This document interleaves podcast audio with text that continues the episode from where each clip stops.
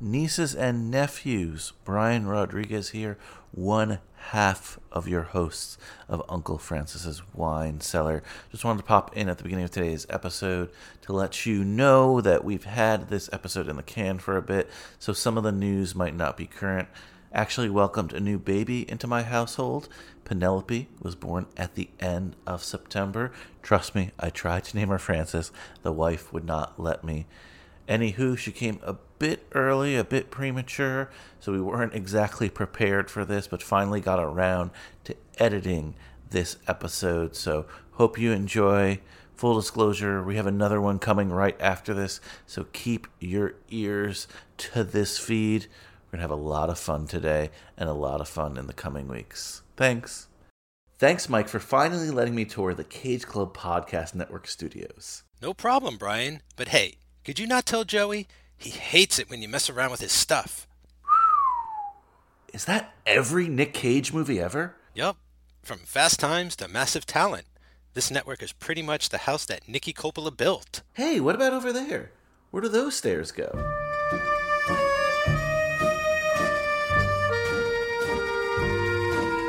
Uh, this is the Uncle Francis's wine cellar. Cut by cut. Francis podcast. Uh, this is Cage Club uh, Network production.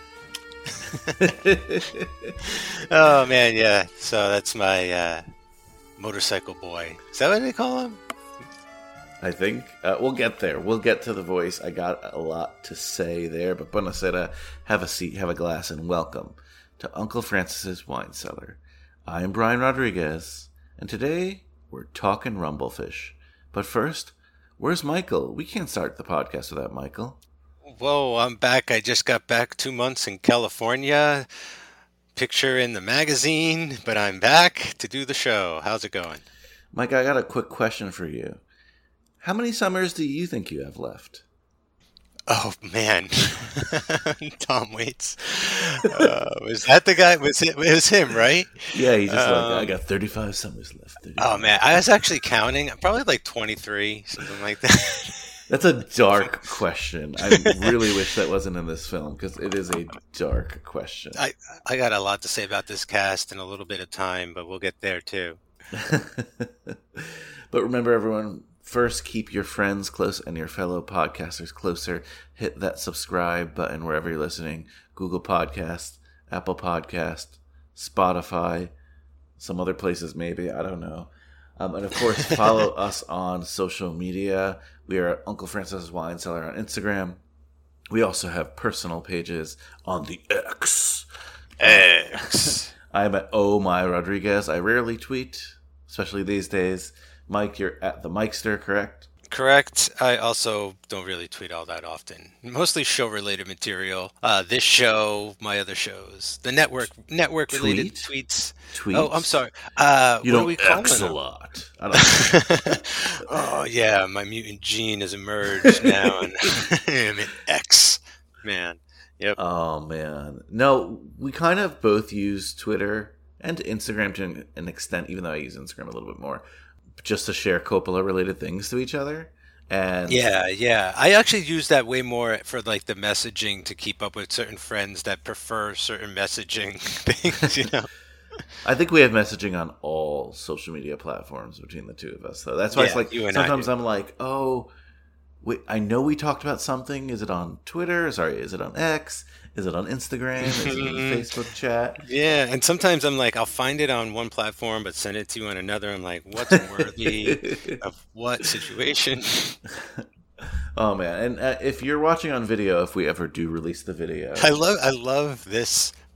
It's never gonna happen, so I love that you keep mentioning the video. it's the video tease. It, it, I'm gonna get to it. I promise. Awesome. Actually, when we get when we sell the network to Max, we could get all of this up on the streaming service. These So are the video archives. Um, you know, normally my background is a little bit more, I don't know, something, but uh, I am still a little more print, a little bit more Yeah, written still- word, perhaps. But I'm still in the demoving process. One, two.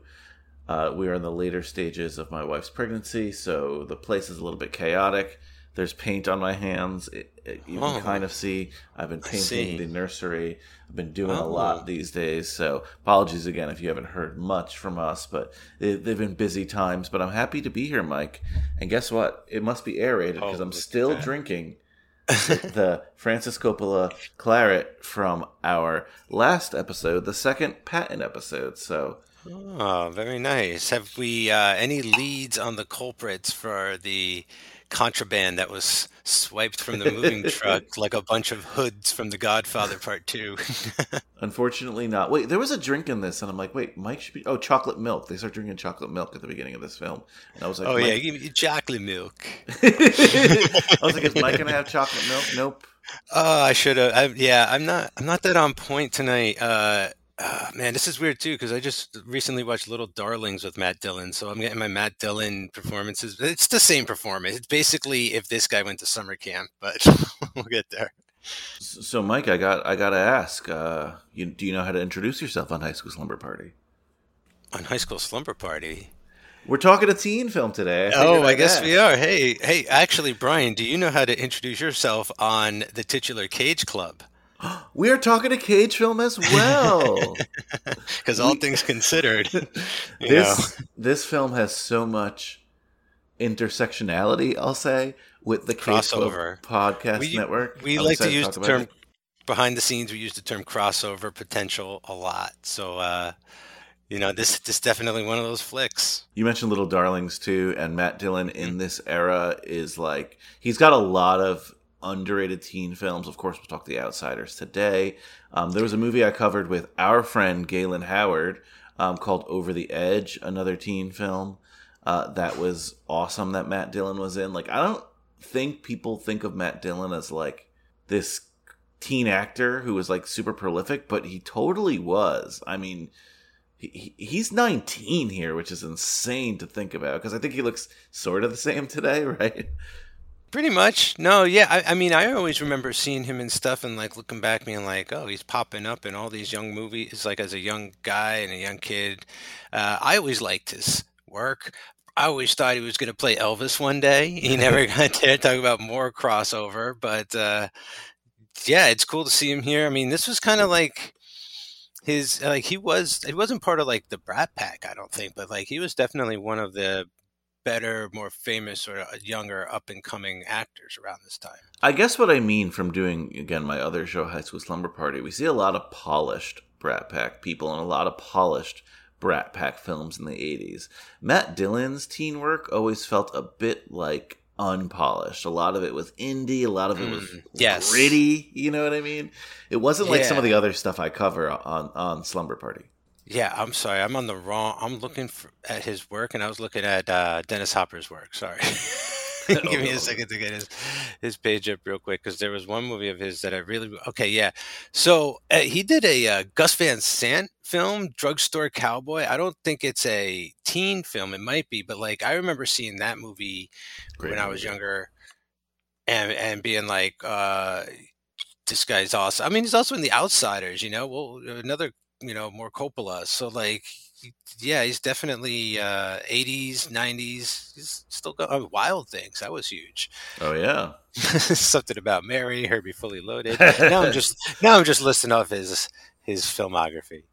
but before we get more into Rumblefish and sort of the reason why we're talking about it today, lifting up the gate, Mike. Come, walk this way, take a look. We put the picture's name on everything. Merchandising, merchandising, where the real money from the movie is made. Oh. Oh, Mike's merchandise of the oh, episode. already! Oh my gosh, already! I didn't know the store was open. Hold on a second. I got I got the link right here. I figured this was a good one. This is definitely thematic. I try to do that right every once in a while, make it pertain to the film that we're watching in some manner. We have for sale some Nice. Rumblefish, Nice. some betas here. Did Uh, you, this did is you the have these growing up, by the way? I didn't, but uh, my sister had them for my niece and nephew. Actually, all my, I believe, all of my uh, brothers and sisters got them for their kids. So I've witnessed them, eh, you know, growing up and stuff. But I've never had them. But this is from the local Petco. So you could order some of these uh, beautiful fish online and watch them tear each other apart for sport. I don't know. you could get a red one and a blue one, just like the ones in the movie. These were like my first pets. You know, I used to have beta fish. We used to call them Oh. Siamese fighting fish, but I don't think Yes. that's appropriate these days. Uh, they're just known as betas, and you know, beautiful little things. And that was cool. The mirror trick was what was appealing, right? You show them the mirror, and, and Mm-hmm. not that they, f- you know, they think they're fighting themselves, which little effed Which- up when you think about it. Weird, they're not called alphas, right? Because they or something like that. Um, I know, I know it's not. I mean, that was just a little bit of fish humor for the Aquaman fans, but Great gift, Mike. I love it. A easy first pet, right? Hopefully, you don't Mm-hmm. transport them in the way that they're transported in this film. Hopefully, you just bring them in one of those bags from, I don't know, the pet store and then put them in a bowl fast, right? yeah, just a plastic bag, some cellophane with a rubber band until you get it to like an actual bowl or something. But I I know nothing about these fish, let alone like fish. But like, you know, he's like, I'm going to set them free in the river. Like, can you find these in the wild in the river in America? no, I think I believe they're in the river of Thailand or Asia eh, or something along those In lines. Siam. it's funny, and I don't know if the box still has this, but traditionally, when you got like the box for like the bowl that they come in, there was like an idealistic picture of them and like the rice among the rice paddies of Southeast Asia, right? Oh, like lovely. swimming in the what rice paddies. So I don't know if that's accurate. That's but- some beautiful propaganda right there to sell out some some crappy fish. Great gift, Mike. And I just want to say before I present my gift, this is a film about brothers, and I Uh-huh. have to shout out my brother Kenny.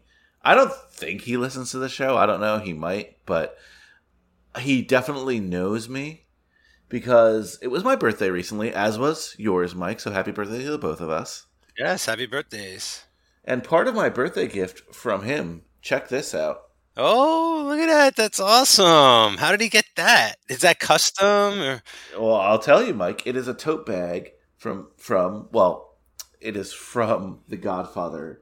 Well, So yes, so until we get the video up, let us uh, verbally explain what, what we're looking at here. yes, it's Louis Italian American Restaurant. That classic logo, but zoom in.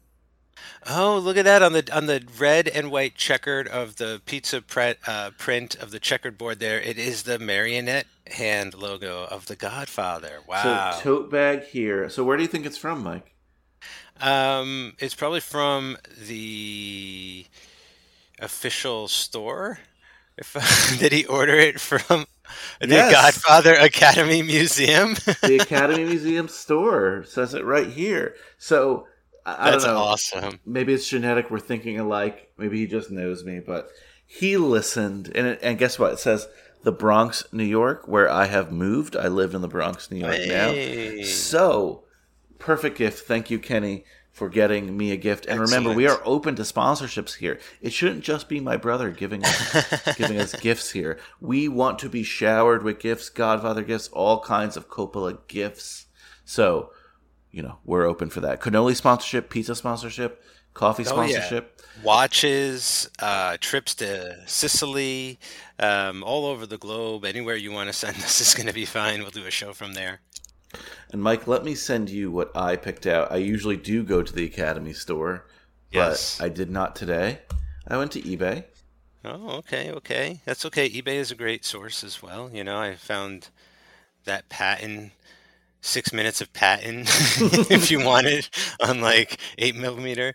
What do we have? Rumblefish first edition, first printing, S.E. Hinton. Whoa, that's a pretty penny, but three hundred bucks. Look First edition, though, the- looks great. and it's got the dust jacket.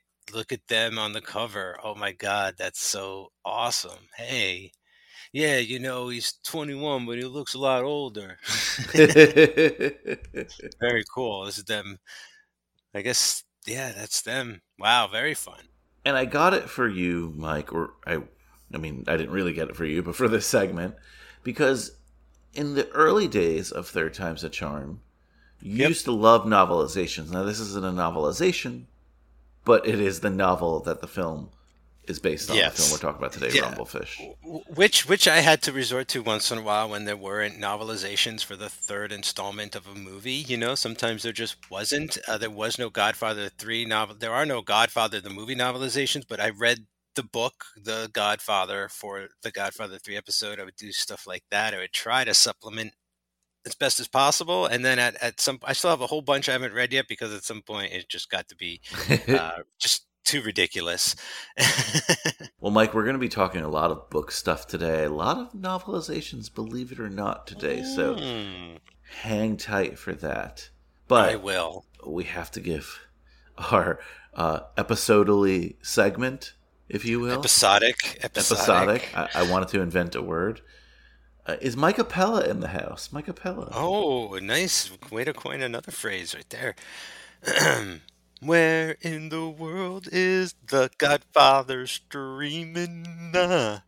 Quickly, I must say, since it's been a while since I've cracked open this bottle, this Coppola wine has aerated very nicely and it tastes delicious, very smooth. Wow.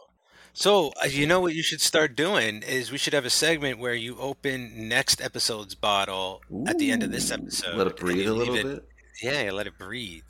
Well, I got to restock on my collection since if you didn't listen last time, guys, during the move, someone stole my Coppola wine, so I have to start fresh. and again, I'm pissed off about that because I had a bunch of director's cut. Anyway, where's The Godfather streaming? Paramount Plus, still there. Stay there, please. That's right.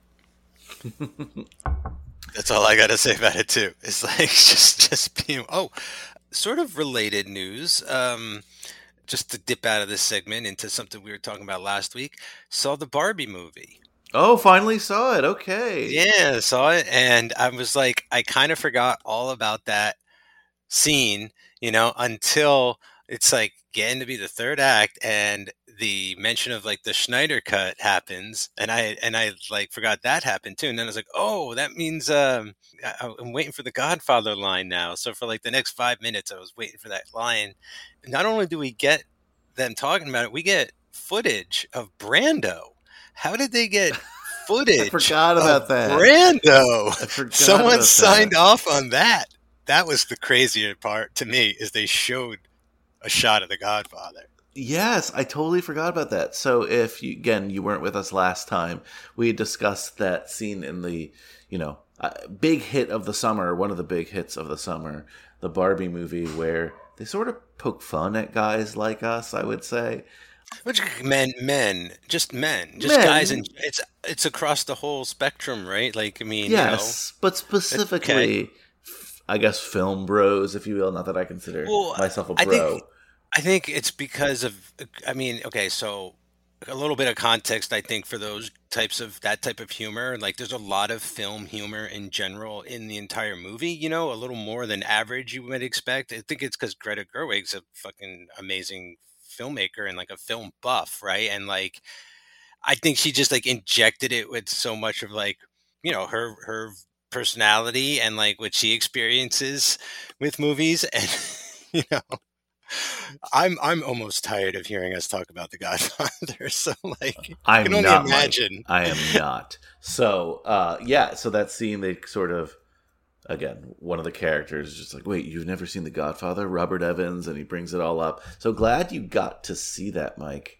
That's really, really awesome. You want to know funny. something funny that, like, we don't have to dive into, but it was a really funny pre production thing I think I got even from, from Wikipedia.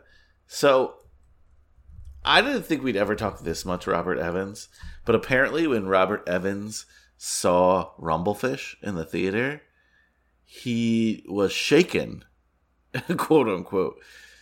Evans said, I was scared. I couldn't understand any of it. He was disturbed that Coppola had strayed so far from Hollywood and their making of The Godfather with this film. Like, he did not know what to make of it, which wow i couldn't believe my eyes. That i couldn't believe my goddamn ears either. What was i seeing? What was i hearing? I'd tell you this much i needed a new prescription that night. So i did a bunch of lines and then i tried not to think about it. Dude, like it blew his mind. Yeah, you could picture him there, though, right? Like Francis, what the hell have you done? exactly, exactly. Oh man! But back to the business, Mike. Uh, can yes. can I get a little news? Whatever oh, this is certainly. called. Yep. Uh, oh, headlines, I guess. Right. Like Megalopolis update. So Mike kept the segment short today because we got a huge, huge update. Capital H Everybody knows that the writers are on strike, the actors are on strike, film production has taken a halt. You and I have discussed off air some projects that we thought we would see that we think we might never see at this point. It's bleak out there, right? Yeah. And again, we bleak. we support them and what they're doing, so that's not like you know. I'm not saying it's bleak because of that, but can you, Mike, share the news that we got the other day because you shared it with me? I mean, So, uh, Brian, uh, I had heard the uh, whispers on X, most specifically, but other film outlets that certain movies, uh, specifically ones being released under A24, A24 has sort of um, agreed to terms, right? So, um, they're still making certain films. They have permission, and you know some of that work is still business as usual. And actors can promote some of those movies, from what I understand, and uh, those movies are going to come out, and they're still making some films. Francis Ford Coppola.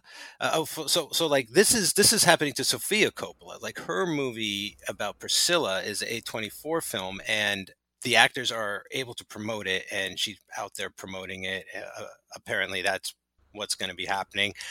Now, I don't know about the distribution for Megalopolis, but I am aware that this is entirely self financed by Uncle Francis. So it is a Francis Ford Coppola film entirely. Uh, he, he has released word that the actors are allowed to promote for his film as well. Apparently, they will be doing press and press junkets, and uh, Uncle Francis is very delighted about this, as am I. So it'd be very interesting to see if this actually comes to fruition and all the other movies that this would be eligible for. So like that is what I the the gist of it, and I sent that to you. That's that was in like the headlines. yeah. So it's not really known why they got the waiver, but you're absolutely right. It is sort of to gear up for festival season, which might mean he's plugging away at the edit. There are a lot of theories on why they got the approval. One of them is what you said, like, while we don't have an official distributor, maybe A24 has a deal in place with Francis. We know they work with Sofia a lot, so it wouldn't be crazy. They're not really announcing deals like that right now for for obvious reasons, but maybe he got them to distribute. Like I think that would be awesome. Another reason again, festival season's coming up. Maybe he actually has a print that he wants to show in there. Mm-hmm. It, it's more than likely that since they wrapped up filming that it was rather easy for Francis to comply with everything else since again it's in house right so like you don't really have to Yeah. be screwing a lot of people over during this you know what i mean There's no one for him to answer to. You know, it's a huge cast. First of all, it's an enormous cast, right? So like he he'd be helping out a lot of actors, putting them back to work for a little while. But like eh, I think it, it, it would be something like first of all, would they feel comfortable promoting the movie during a strike and not, you know, crossing the line? Is Mhm. it is it not crossing the line? But like the, the main thing I think it is is that like Francis isn't is is the boss. So like if there is a list of terms and he says yes to all those terms, that's the end of it. Like then then okay, then then that's the deal. Okay. And like that I think is like basically the bottom line and I think that's what's going on like, you know, the major studios are saying no, but a lot of these independent studios are kind of like, "Oh, like we could we could comply with these terms. Like, yeah, let's keep let's keep making movies." So hopefully I think it's more something in that realm. Fingers are crossed. absolutely and then the other thing i was reading like some people just hypothesize sort of something that makes sense to me as well like sag understands that this might be francis's last piece of work Mm. and nobody wants to be blamed for delaying it for you know this master not completing his final masterpiece Um, they know Francis has been good to his actors. He has that reputation. Obviously, there's some blips here or there in the 70s, but you know, actors love working with Francis, right? Like, Yeah. you know, yeah. if he's doing everything right, why stand in the way of you know this legend's last project, right? Yeah, yeah. You know, it's interesting, man. It's so interesting to see who has like pictures on the horizon. You know, like Scorsese has a huge movie that's coming out, right? And with DiCaprio, okay, but it's a, I think it's a major distribution, right? It's is Mhm. that a major Oh, yeah, distribution? oh, yeah. I don't know. I mean, you know, so like, Oh, Killers of the Flower Moon, yeah. yeah. So what what studio is that? Is that is he at Warner Brothers still? Like, I, I never Oh, know. Who where knows? I know it is a major like, distribution though. Okay, so like it's gonna be interesting to see what happens with that. But it was like imagine if if like Spielberg had a movie in the pike, or like doesn't like uh Michael Mann have a big thriller coming out for Yeah. Netflix? He's not gonna be able to promote like all like so it's interesting to see who is in like good standing and who's not, right? Like it makes so much like Coppola like seems to be you know, like an exception to the rule, right? Like always. So it makes sense that they would make an exception for him with this now too. And again, they're fighting the big studios, and who loves to fight the big studios more than Francis Ford Coppola? Let's be honest. Yeah. Yeah. Actually, great call. Great. yeah, so big news, and it's big news for us, and I cannot wait for Megalopolis. It is going to be epic.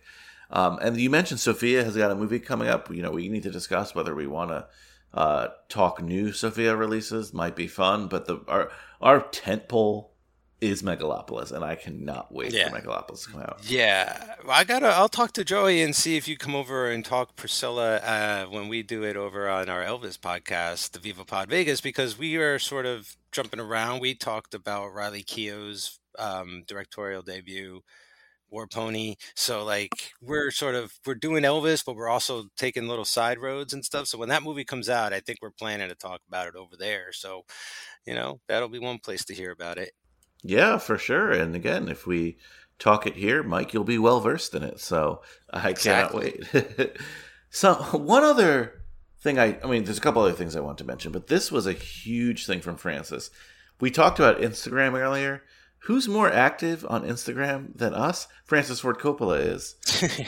yeah, but do you think it's him or one of his Oh, grandkids? oh, Like- this is 100% him. I just sent you this link.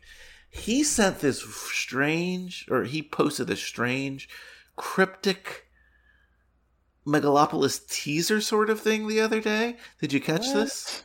No, hold on, it's loading. What is this? There are three somewhat independent efforts being created alongside Mega Megalopolis, which are, I can only read two of them here. A documentary about the making of, a novelization. What? And then what's the third thing? So, first, yes, the documentary, which he says is independent of him. I get it, but come on, that's just a behind the scenes documentary. I'm excited for it, but the novelization is what piqued everyone's interest. So he says a novelization by the great Colleen McCullough.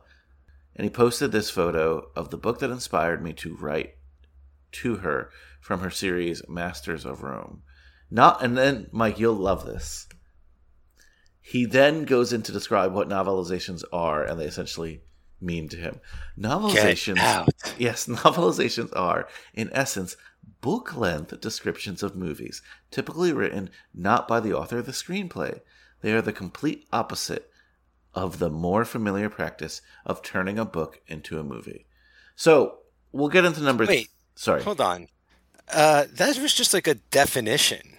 I was expecting like something more profound No, than that. Like it's weird like, that he posted the definition, but it's, my- wh- it's when you allow an artist to expand and fill in between the the lines of the story you don't see and you can only read about in the mind. Like I don't. I don't blame you though for missing the weirdest thing about this because Yeah. you and I are not in the book world. So Okay. he put the definition, whatever that it seems a little odd. Uh, the author he mentioned, Colleen McCullough, hmm died in 2015, Okay, that's weird. So and he says a novelization is coming out. Did and she's a great writer. she- she's a great writer. did she did she write it before he started filming? I don't know, but remember, this has been in the works for so long. Maybe he contacted her, had her write it alongside his screenplay, if that's the case, Hey, oh my god. That that's hey, that is not unusual because I could cite two examples. Uh, Metropolis, Fritz Lang and his wife. he Ironic. was yeah, he was making the movie, and yeah, I think she was cheating on him too. But like, he made the movie, and she wrote the the book at the same time, and they were released roughly around the same time, and they're a little different. And then um, 2001 Space Odyssey. I mean, based off of the Arthur C. Clarke short story, but he wrote the novel while Kubrick was making the movie. That's why there's like kind of differences going on. And, and so, like, it's not unheard of to be making a movie while crafting the, the book as well. And then being like, there is no source. It's like kind of this snake eating its own tail source of art kind of thing. Which is exactly the definition he shared with us almost, right? So Mhm. as weird as it seemed to just be like give us a definition when he brings up that there's a book potentially coming out written by a, a wonderful but dead author uh, my color me intrigued we're gonna have so much content i cannot wait this is fascinating It's wild. Like, what if he actually? What if he means like her ghost wrote it? well, And- yeah maybe he's found a way to suspend space and time and go into I don't know. multiverses who knows It's just crazy. Just wild, though. And the third one that he mentions here is number three, a graphic novel undertaken by Chris Oh. Ryall, which we, we had discussed previously, and I can't wait for that one as well. The, did they mention the artist for that by any chance, or is that who Chris Ryall was? Uh, I think we had previously discussed the artist. I'm not sure if Chris Ryall is Oh, that that's artist. That's true. That's true. Okay, But, um. We'll get. Oh, yeah. So if you go to Chris Ryall's Instagram, if you click the link, he's got a picture sitting down with Coppola, like showing some prints here. So Nice. yeah, we can't wait for that as well. And then he finishes his post by saying, All three projects are independent of me, but based on my many scripts and ideas over the decades. Oh, What? baby. Oh, My baby. many. Okay, Brian. You know what would be insane? So picture this: the movie comes out, this, that, the DVDs, the Blu-rays, the 4K, this, the that, the tomb of paper, which are all the versions of the scripts throughout the years, and it's like this fat, and like you could Ooh. buy it and like use it as a paperweight for your office and stuff. And you could just periodically flip through page to page and compare differences over the years between pages and stuff that would be crazy we'd we'd never stop doing this podcast because we'd have so much material. yeah you could do like you know one version a year even with all the other stuff we're doing it's just like yeah we're, this year we're reading you know the fourth version of megalopolis script so, Mike, you shared something with me recently. yeah for some reason my coppola radar has been just off the chain Well, the note I have here is that a popular new movie also goes to Sicily. Is that correct? Oh, most definitely. I think it's it's not quite a spoiler, and I think it's been out long enough now. Finally got to see it because it's on demand. At none other than Indiana Jones and the Dial of Destiny. He- I couldn't believe it. He's like, "We gotta go to Sicily." it's like you're fucking kidding me. You're kidding me. I was like, "You go in, you keep those Nazis out of Sicily one more time." you know and so like sure enough like they almost they do that thing with like the map you Yeah. know uh and then like it it dissolves to like just a classic shot of sicily and it's like freaking like a donkey parade in the street and just like everyone's wearing black and like it's hilarious You see, you see Michael pass by because he's, you know, he's in Sicily and he's he's hiding from the law, right? Like oh, excuse me mr mr indiana what kind of kind of what kind of name is that I don't know. I don't know what the timing is. Uh, in, no, so like uh, this movie, this Indiana Jones, I think takes place in the '60s, right? So like, uh, no Godfathers out there, but That's hilarious. hilarious. That's awesome. That's awesome. Uh, Yeah. so there's a an old piece of news that I want to share, but before that, do you have anything else, Mike? No, I think that I think that's it. It's quite a bit this episode. So a couple weeks ago, we had discussed this thing that got shared to us a lot on social media as well. Coppola talking about what his favorite film was in that Q and A right? hmm You would think The Godfather, The Conversation, Apocalypse Now, something along those lines. But that's not the Coppola we know, right? The Coppola we know likes movies like the one we're talking about today. And let me get the exact quote. I think it was something along the lines of, "I didn't think it would be Jack, but when I look back on my entire career, Yeah, so he said that it's probably Rumblefish, his favorite film he ever made. yeah, And it got me thinking, right? Like, we should talk Rumblefish. We mm-hmm. should try to dissect as to why we think Francis Ford Coppola, you know, would consider this his favorite film, his most perfect film in his mind. But first, Mike, had you seen hmm. Rumblefish before this watch? Oh, well, I mean, you know, I saw it for Cage Club. Well, yeah, I, I know the answer, but I had I had seen it. I'd seen it quite a bit actually. Like I'd seen it. I think this was one of my Turner Classic movie finds. Like back when I was a teenager, like I would always watch Turner Classics.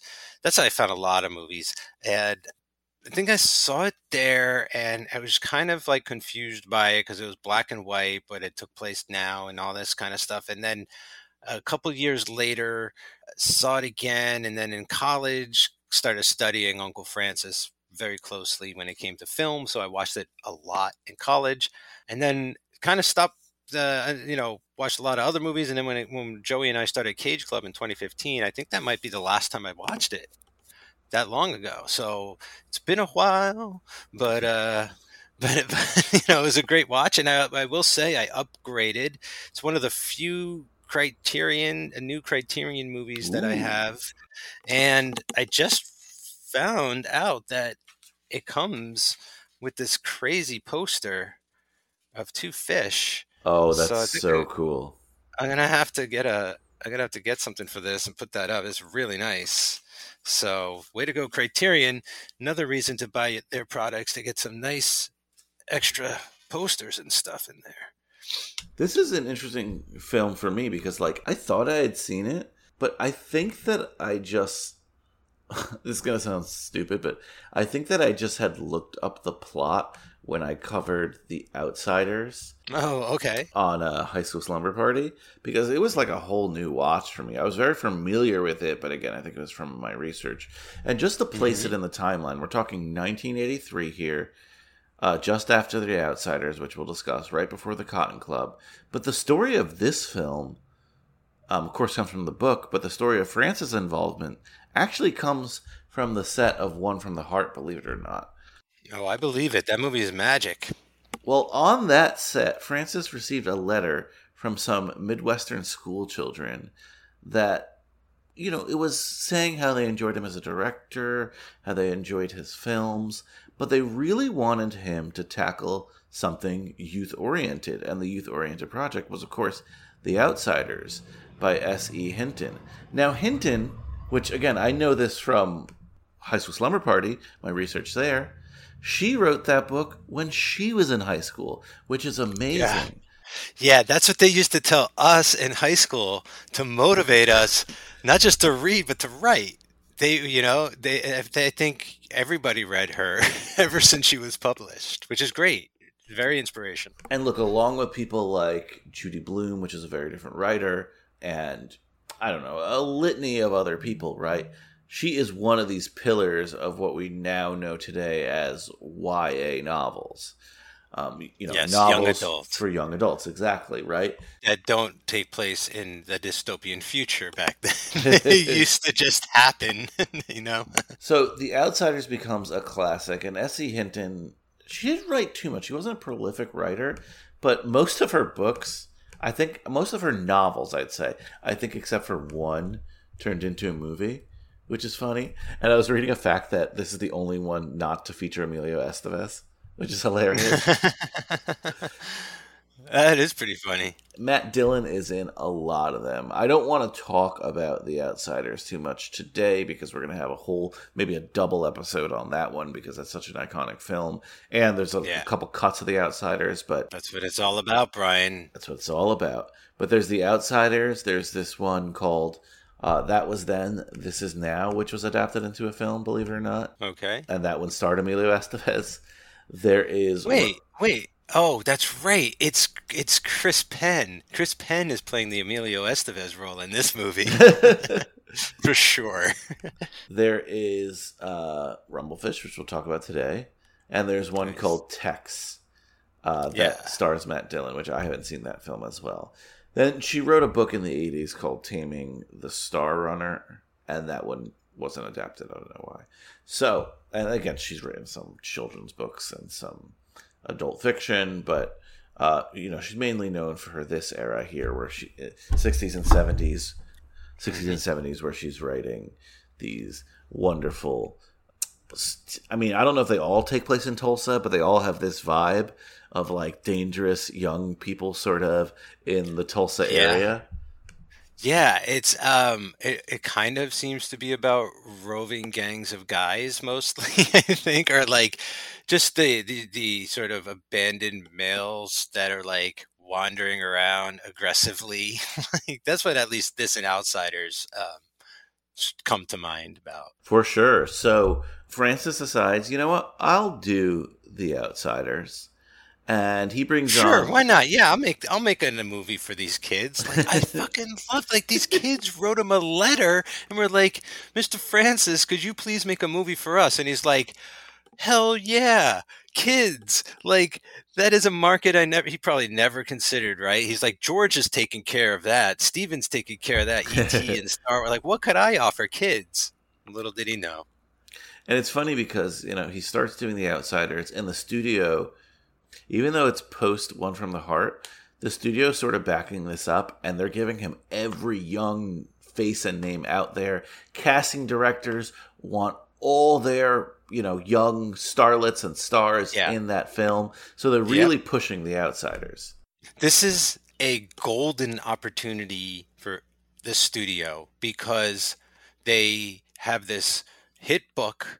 All right. Everyone's reading this book. Everyone's going to see the movie because of the story about the author of the book. You know, the teenage girl wrote this book, and now it's going to be a movie by the guy who made The Godfather. And then you populate it with all of these actors that are all going to be huge stars someday for the studio. like, it's just like, of you got to make this movie. You know, it's going to sort of jumpstart the like you know the cash flow for the next like 20 years with all these like kids that are going to be cast that are going to turn into stars like so many people in that movie become huge oh actors Oh my god, one of the most legendary casts of all time. And I don't know if Joey will admit this on air. podfather joey lewandowski Yes, Podfather Joey Lewandowski. But I know one of I, I don't know your motivations, Mike, but I know one of his I don't want to say motivations. One of the little sparks that got him thinking for uh, one of your shows, Cruise Club, was Mhm, when the tom cruise podcast yeah yeah, was when we covered the Outsiders on High School Slumber Party.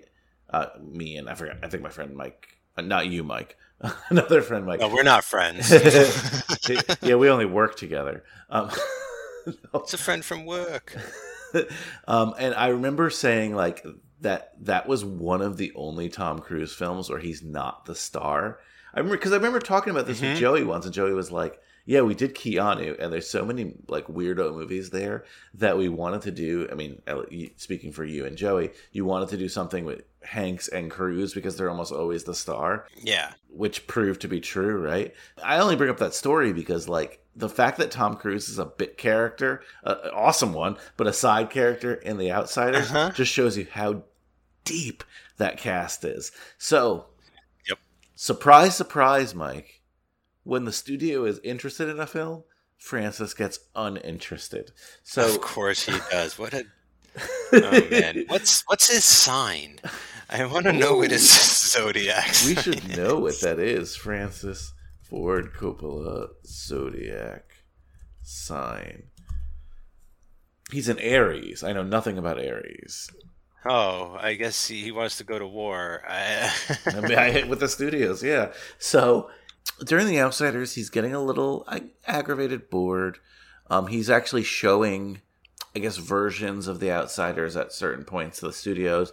They're not liking it, but he has brought S.E. Hinton on board of the Outsiders as an advisor. I think she helps with the script too. You know, so she's there, and basically to motivate himself, They have Sundays off of production. They're shooting in Tulsa. He goes to Hinton and is like, you know, they're talking, and she's talking about Rumblefish, and he he's read it, and he's like, I can relate to this so much.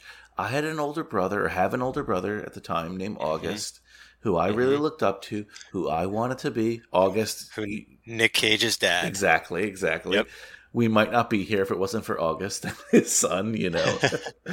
um, and he can really relate to this novel. And he's sort of as a side project. He says to S.E. Hinton, Look, we have Sundays off. Do you mind hanging out with me? And let's just write a Rumblefish script. Wow. Isn't that crazy? That's awesome. and they have the script by like mid production of The Outsiders, and Cop- Wow. Coppola wants to go, and he goes to the studios. He's like, Like- "I want to make this next. I don't even like." I'm paraphrasing and you know exaggerating a little bit, but he's like, "I don't even care about The Outsiders anymore. Rumblefish is the real project I want to make." and unfortunately, he shows them his latest cut of The Outsiders, and they're like, "Dude." This sucks. We're not financing anything from you ever again wow. Again, they'll cut the outsiders again, and I know today Yep. it's considered like not, maybe not obviously not his best movie, but you know, No, cult, but cult it's- classic. it's People a- like it. Yeah, yeah, teen classic, right? Mhm. Yeah.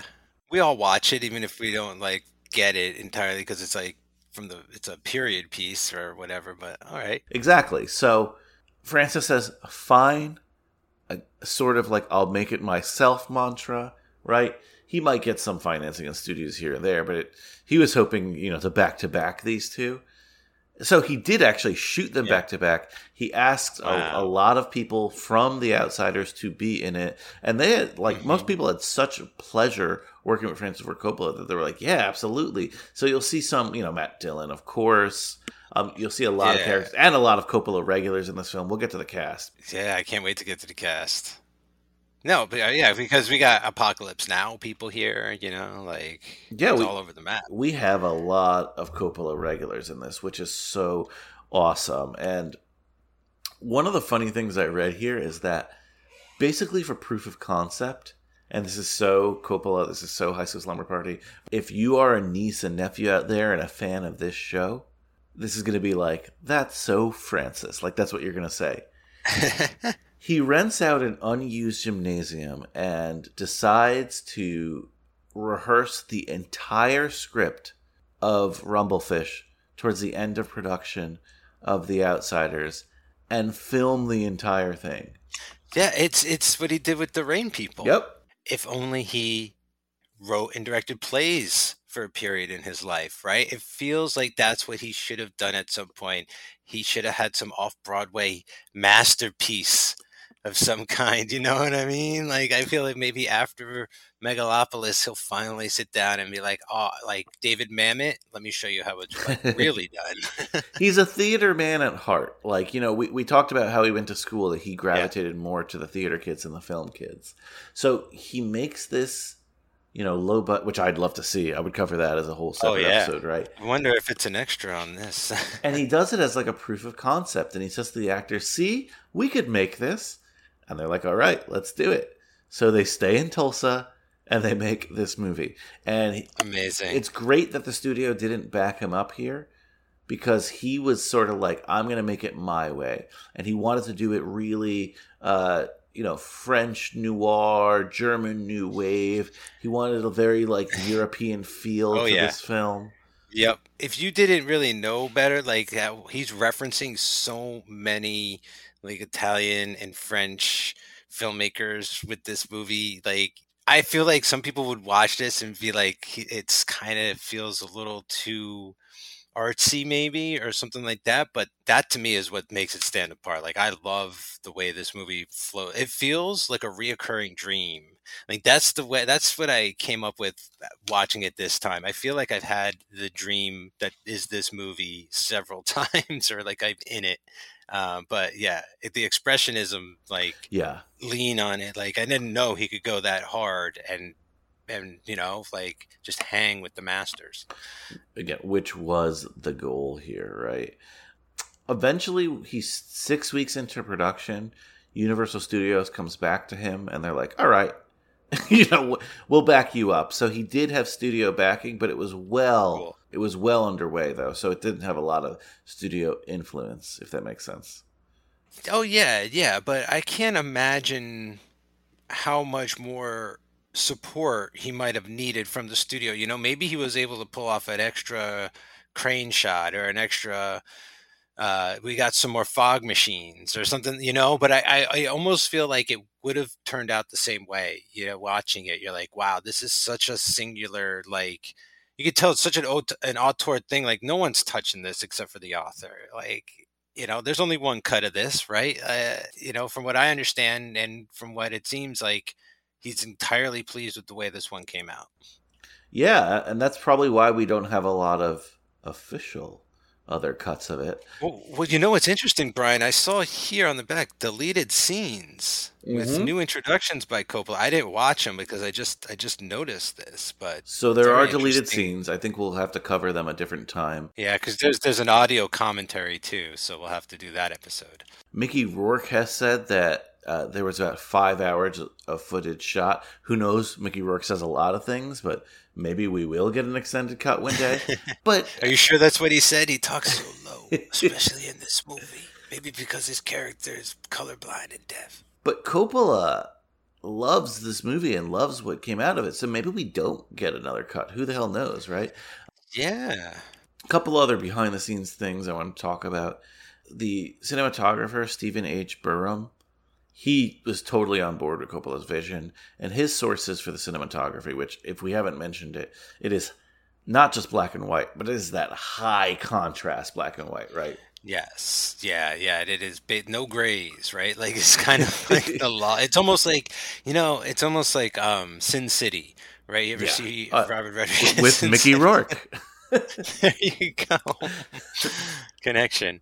Um, yeah. So the, you're right. Yeah. I mean, it, it transcends reality. This entire movie is like a waking dream. You know, say it again, but like, yeah, he goes there with the art direction too. Totally. Yeah. There's a great story that he's told before. I think we even mentioned of him painting. It's not his trick, but a trick he's learned from like, you know, how do you do this? You make it in black and white movies. Here's a trick: like paint the actual shadows that you need on the house, on the lawn, on the sidewalk, on whatever, and like you'll never know. Like you just cut so many different types of corn. I think Hitchcock used to do stuff like that. Yeah, the cinematographer was really inspired by Orson Welles, as well Okay, as yeah. German German cinema of the 1920s. Excellent. Yeah, you can see like all those tricks. Yeah, that you would see in like you know Metropolis, for instance, or something like that. Like these he's pulling tricks in this too. Something that surprised me was the soundtrack. It was actually done by Stewart Copeland of the Police, Yeah, it's it's very jazzy. which is sort of similar to one from the Heart, the Tom Waits soundtrack, which is also very jazzy. Mhm. Not as much uh, words, obviously, in this soundtrack. well, we kind of get some Tom Waits like spoken word moments. Yes, You know, where it's like, if only he was wearing some white makeup and red lipstick, it would just be like the Joker going crazy. like he just, I think, he, I think there's were stories where Heath Ledger watched a lot of Tom Waits interviews for his Joker, and now I'm watching this movie and I'm like, it's black and white, so he looks kind of like the Joker too, and just hearing it the whole time. and admittedly, I'm just going down through this Wikipedia article because this, I'll be honest with you, Mike, one of the best written Wikipedia articles for any Coppola film. Sweet. But it does have a couple other things I want to mention. First, the differences between the novel and the film. So yeah, Oh, cool. Hinton wrote it with him, so it was definitely like approved by her.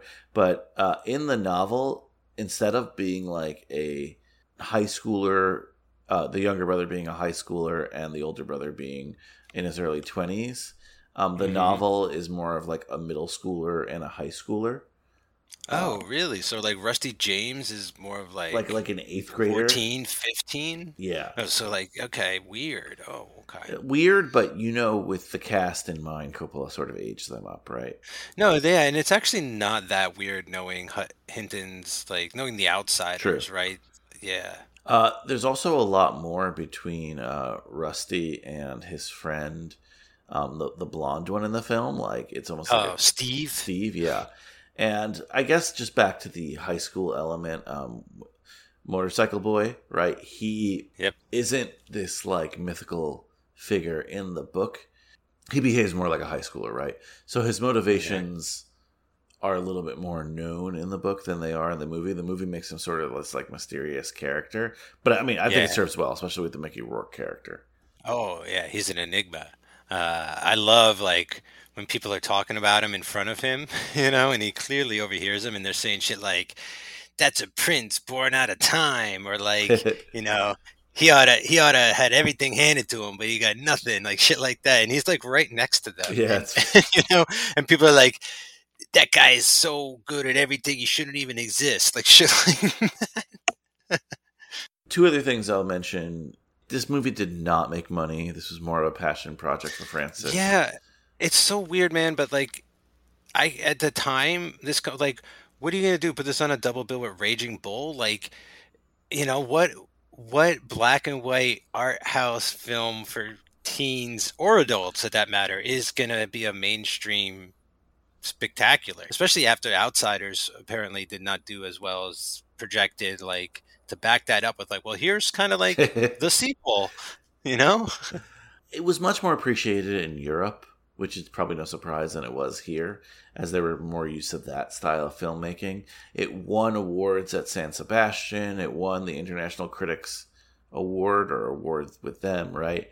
But at the New York Film Festival, which was the official premiere, there was walkouts, there was booing. It was like, what the hell is this? You know what I mean?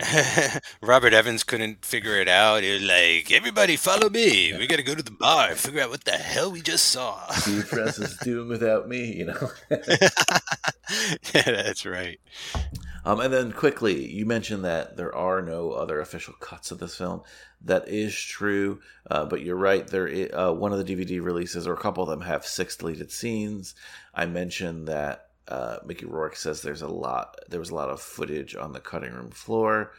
There have been a Right. lot of Blu-ray and DVD editions of the film. You mentioned its Criterion collection.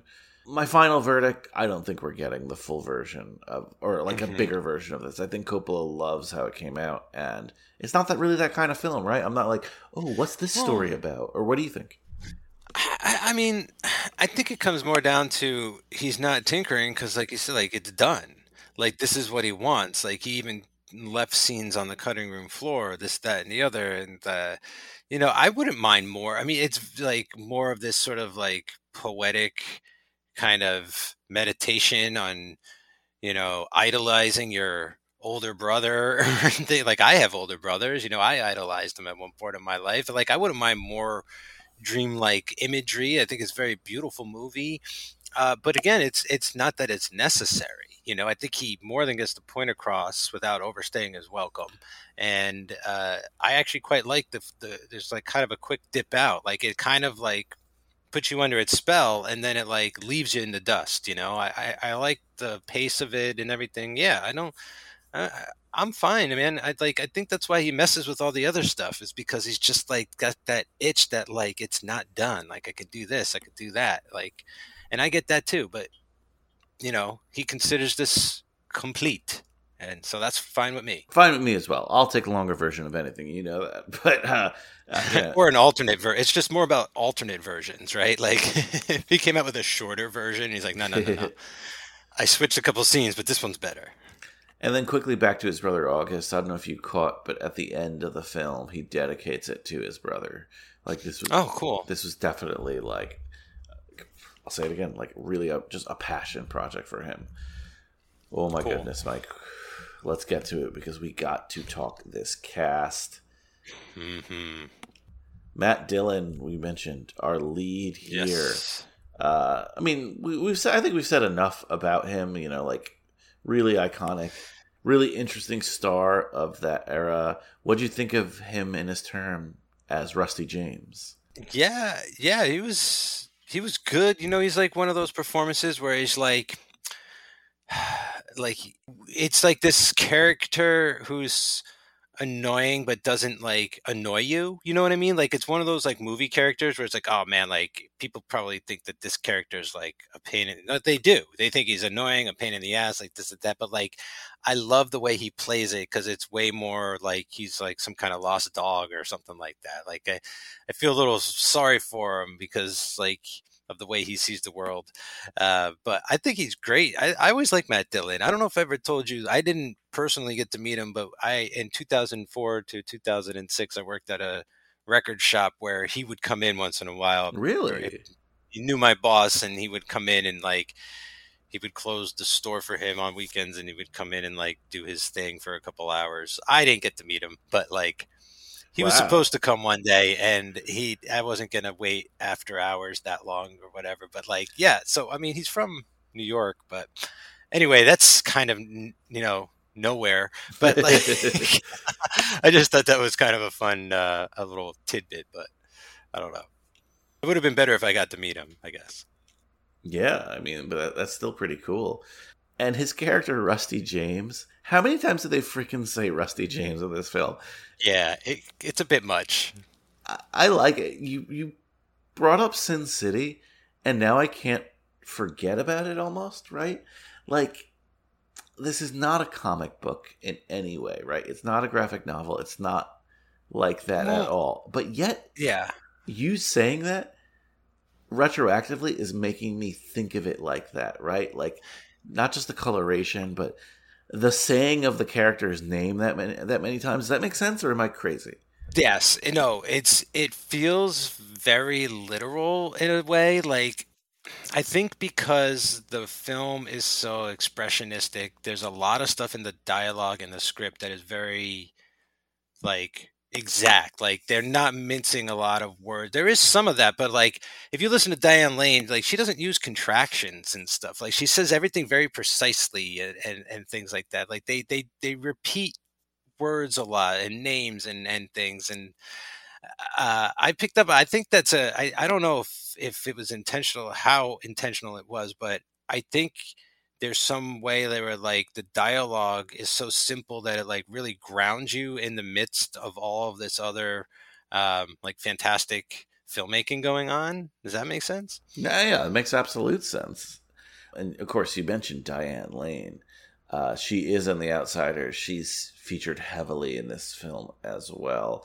A young Diane Lane, like she is, I think, awesome in this role. I love Diane Lane. A Joe Two favorite, by the way. Wasn't she like Martha Kent recently as well? Oh yeah, you know, like, I forgot about that. Didn't yeah. really do can't do much wrong with Superman's mom. Uh, Mickey Rourke though, Mickey Rourke had such Hollywood, almost old Hollywood looks and acting style in this era that like people who got into Mickey Rourke late, and trust me, like I love the wrestler and I like Mick, late Mickey Rourke as well, but like I know a lot of people are like, wait, that's the same person. you know I mean? So he was like, you know, he was the new Brando. I remember growing up, and people were like, "What happened to Mickey Rourke? Like, why is he a boxer now?" Like he is such a great actor, like Pope of Greenwich Village, this that, like good he's looking man, right, yeah. so gorgeous, and like why is he gonna go and get his ass kicked in the ring for 10 years and get his face all beat up and retire from acting for a while and then get all this plastic surgery and come back and like whatever he's doing in Iron Man 2 you know with the dreads and the birds and the thing and the teeth like it is just it is just so crazy to chart his career is really mind blowing stuff. Enigma is a word that comes to my mind, right? Like he's hard yeah, to pin down. You're right. When it's all said and done in a hundred years, when they're studying these actors, he's going to be an actor that a lot of people question, right? Like, then when you put together his body of work and you say like, what are his five or whatever his ten best films? They're great performances, and they're just like so different. He's like beautiful and weird at the same time. And this does not disappoint here. I have a hearing issue, right? I, I was like, can I get the subtitles? I was putting the volume up. Um, very Brando esque in this role. Very again, I'll use the word enigma esque as well in this role. Yeah. Yeah, yeah. Like he personified, and this is like, again, this is just like from when I was growing up. This is stuff I'd hear. You know, I'd hear stuff about De Niro and Pacino and that. But when you when people would talk about Mickey Rourke, they'd be like, "Oh, that's a man. Like that guy personifies masculinity." masculinity to the point where it's like why how is he even an actor where how does he have like those sensitive emotional abilities when he's such a rugged no shit taking kind of looking guy like that's that was his image right like he was a sex machine or a sex pod like women wanted him men wanted to be him and everything like that. And so i think it was more of like um boy it was like oh it's more of a tragedy the fact that like he fell off so hard or this or that because like he is a great actor. Like it doesn't really matter like marv under all of that is still a great performance you know? Like he can still do it it's just like expendables? Come Some, you know sometimes it's just like twisted it's like getting like a rug burn or something it's just like oh i hate to see it but like you got to do what you got to do. It is to see him then as in rumblefish is just like probably like right at his you know his out coming out right? Like he'll do this he'll do pope of greenwich village and then it's like kind of on top of the world yeah, look again. some of his modern films are great. I love The Wrestler, but to know Mickey Rourke in his prime here, like you said, uh, Rumblefish, Pope of Greenwich Village, Diner, right? Diner, Barfly. Was that a good one? I, don't know about that. I didn't see that one either. Uh, nine and a half weeks. I know that's a film that probably doesn't age well, but Angel Heart. Speaking of De Niro, I like that. Oh, and he we'll see him again actually in the Rainmaker. I can't wait to talk that one. Oh, cool. Have you seen the Rainmaker? I have not actually. So the Rainmaker, no. really quickly, I watched yeah, that in a. I took like a law, like a pre-law ish high school class, right? It was just like introductory okay. into law stuff. I think, I, yeah, that was the exact name, introductory into law stuff. Anyway, and for whatever reason, and stuff, for whatever reason, I think over like or like close to Christmas, like it was just like movie week or movie time, right? And the and the teacher had us watch The Rainmaker in class. I didn't know it was a Coppola film. I thought it was awesome. I hadn't seen it. I haven't seen it since then, so Again, can't wait to, to talk that one. But here in Rumblefish, he you know really took this seriously. His motivation was a couple things. Um, francis ford coppola um, gave him a book written by albert camus the french writer. Oh was it the stranger? Did he read the stranger? I, I don't know. It just says books by books by camus it's is it Camus? I never. You know what? When you read you, when you read an author's name and never hear it, that's what happens. Especially if they're from another country. Yes, so Camus, I suppose. So he read a bunch of those books. Um, he also read a biography of Napoleon, which um, I thought that was interesting. Oh, um, okay. But Mickey Rourke said it. He, his motivation was an actor who no longer found his work to be interesting, right? Because he, he's a, huh. he's almost an old hood who's just over it at this point. Which is amazing. There's because he's only like 21 uh, as a character, but it's true because like he's like, yeah, I went to California for two months. I mean, he says he went to go find his mom, but like he went to go try and be famous. He got a picture in a magazine. He's like, ah, I could be famous if I want. What's the big deal? And then he went, then he left. Like that's how it feels, you know. He's like, let me go try and be famous. And then he's like, oh, I'm famous. So this is what it's like. All right, I'm done. And then he's like, what's the next thing? so something I laughed about in the production notes too was that the sound technicians, like, if you think it was hard for us to hear, like the original sound of it was so hard, like it was the hardest oh. part of their job, that they started resentfully calling the film Mumblefish because well, yeah, because of how Motorcycle Boy talks, but like I would just imagine that they filmed everything normally and then ADR'd all of the whisper Maybe. stuff. Like you you mean to tell me a lot of that was actually captured on set? That's that's kind of incredible. Before we talk about some other cast members, I don't want to forget this note because we mentioned Tom Cruise earlier. Tom Cruise actually very badly wanted to be in this film. He told Francis, oh. he's like, "Listen, I loved working with you. Get me into the movie any way you can." So mm. he he was in the whatever cut if we ever get it of the auditions, not the auditions, uh, the rehearsals in the um, yeah. gymnasium. He was actually in that, and he was ready to go. And then he was offered the lead in Risky Business and had to leave production. who, was he cast as? Was he Smokey? Was he Maybe. Nick Cage? Maybe, maybe Francis is like, "Hey, uh, Nikki." I don't know why I'm doing the voice like that, but, Nikki, uh, we had someone drop out, some Tom guy. You want to uh, step into this role? And Cage's like, "Yeah, I'll do it." You know, Oh, gee, uh, sure, I guess so, Uncle Francis, uh, if you say so. so Nick Cage in this film, I was so happy to see him here. What is this number three, four, something along those lines? Yeah, yeah, his hair is so perfectly coiffed. It's just like, wow.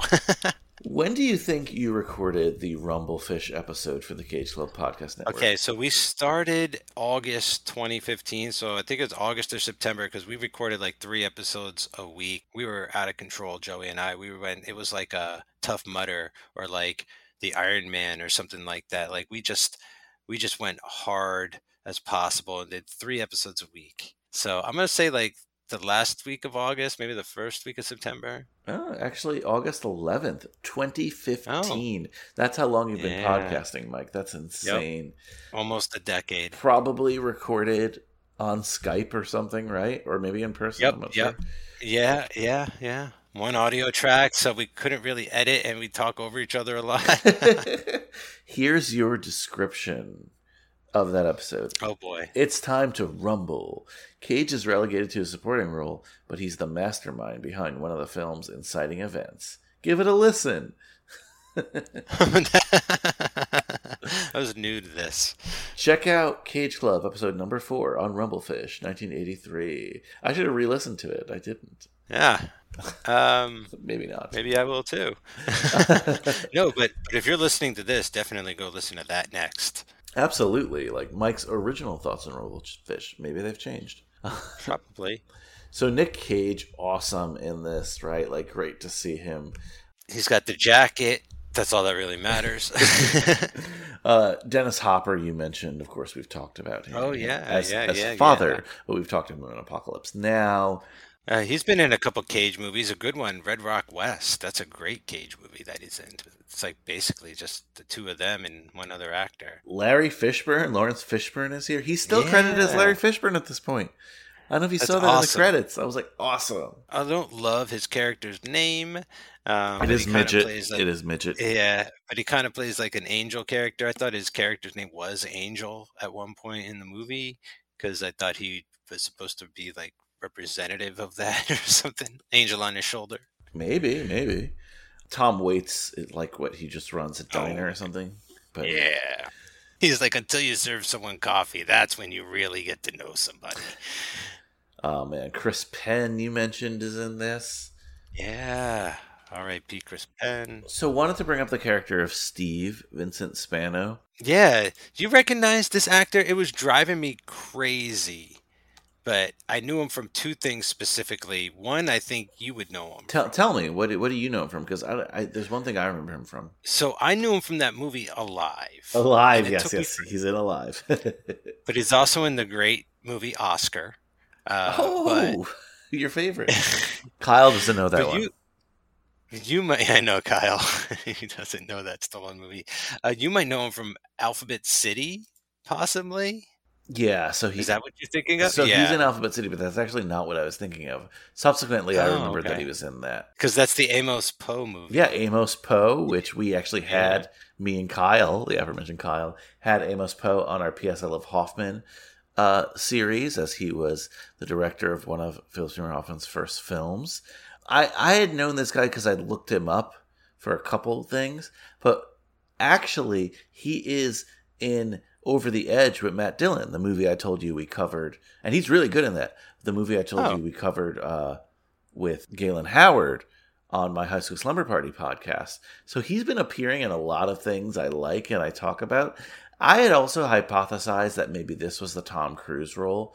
Tom Cruise dropped out. Oh. And Matt Dillon was like, "Hey, I just shot a movie with a guy. He was really good. Let's call him in." That that can make sense. Yeah, they sort of could have a similar. If you look at them, they could pull this. They could. Yeah, I could see that. I like that theory. I, I'd like to think Vincent Spano looks in his mirror and he's like, "I could have been Tom Cruise. No, he's probably like, I look just like him. Hey, and he's asked just like Rusty James. Don't you guys think I'm gonna look like him? yeah, so he's had an interesting career, Vincent Spano. Another actor who showed up recently on one of the show on a show that I did, uh, Diane Scarwid. Mm-hmm. So recently, I did Psycho three on Third Time's a Charm with Dan, and she's in that. She's like the female lead in that movie. So Oh. she's really good in it. It's a really good movie, actually. Everyone should check out Psycho three. That's really cool. Awesome. I love hearing that. Two other people I did want to mention.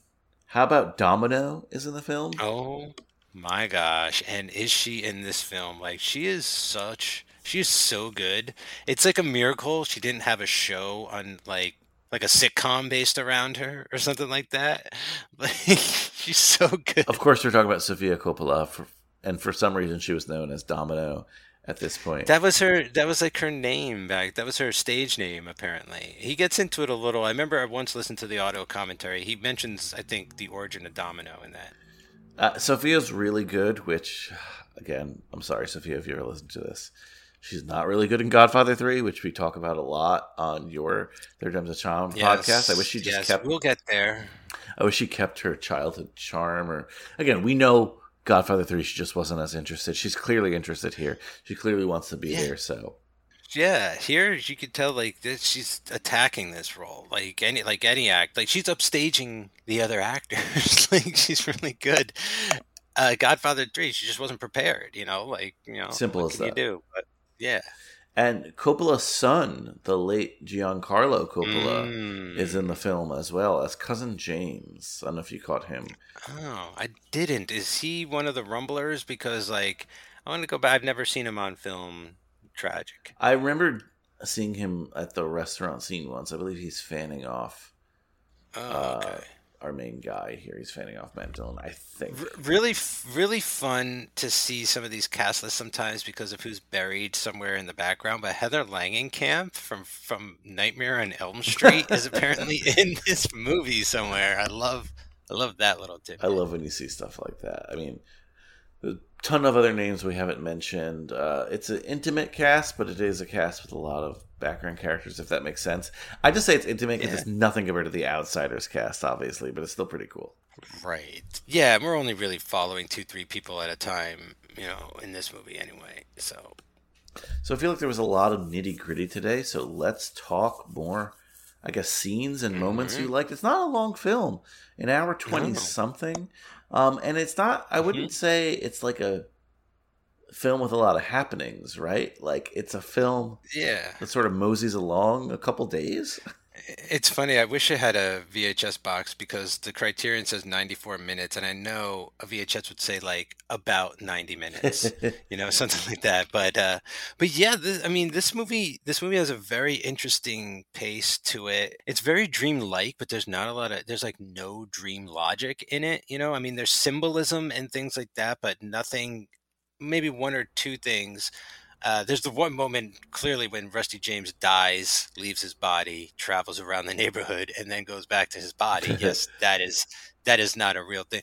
But like you know, other than other than that, like it's not like very fantastical or anything. It's just in the way it's shot. It's just so gorgeous, and it's such like um in your face at times, but then at other times so sort of um like airy and open and and and like breathy but then it then it gets right back to being like claustrophobic and and like aggressive and i don't know i just really love uh the rhythm of this movie yeah, absolutely. Uh, it's funny because the book is told more in flashback, and Francis tells the story rather linearly. yeah the pace starts off super phonetically and then it slows down but then it'll pick up and then it slows down like you know what i mean like we go back and forth yeah like we're ready to go to war early in this film Yeah, they do. I mean, it starts off. It's either it's Outsiders, it's West Side Story. You know, it's like basically like West Side Story without the music when we're opening up and stuff. And then, uh, like when Mickey Rourke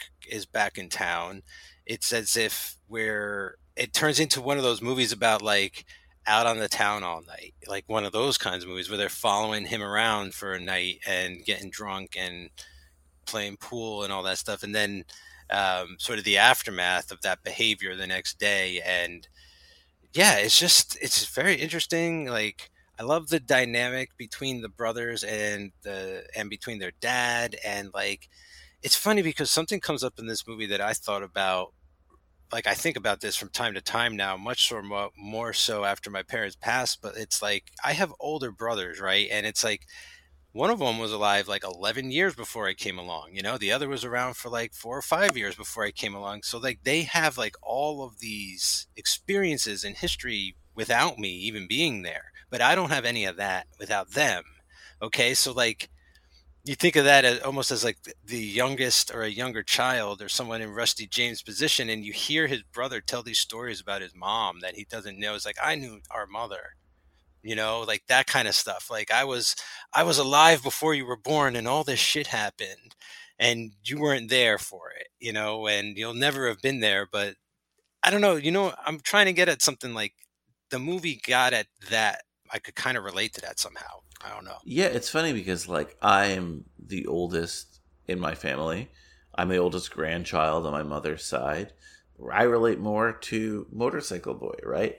Like I, right. I, I see that, but you know, your perspective is obviously different than that, right? And I never thought of it that way. Like this is funny because this movie is not a sequel to The Outsiders, but spiritually it is because The Outsiders is the peak of Tulsa gang life, right?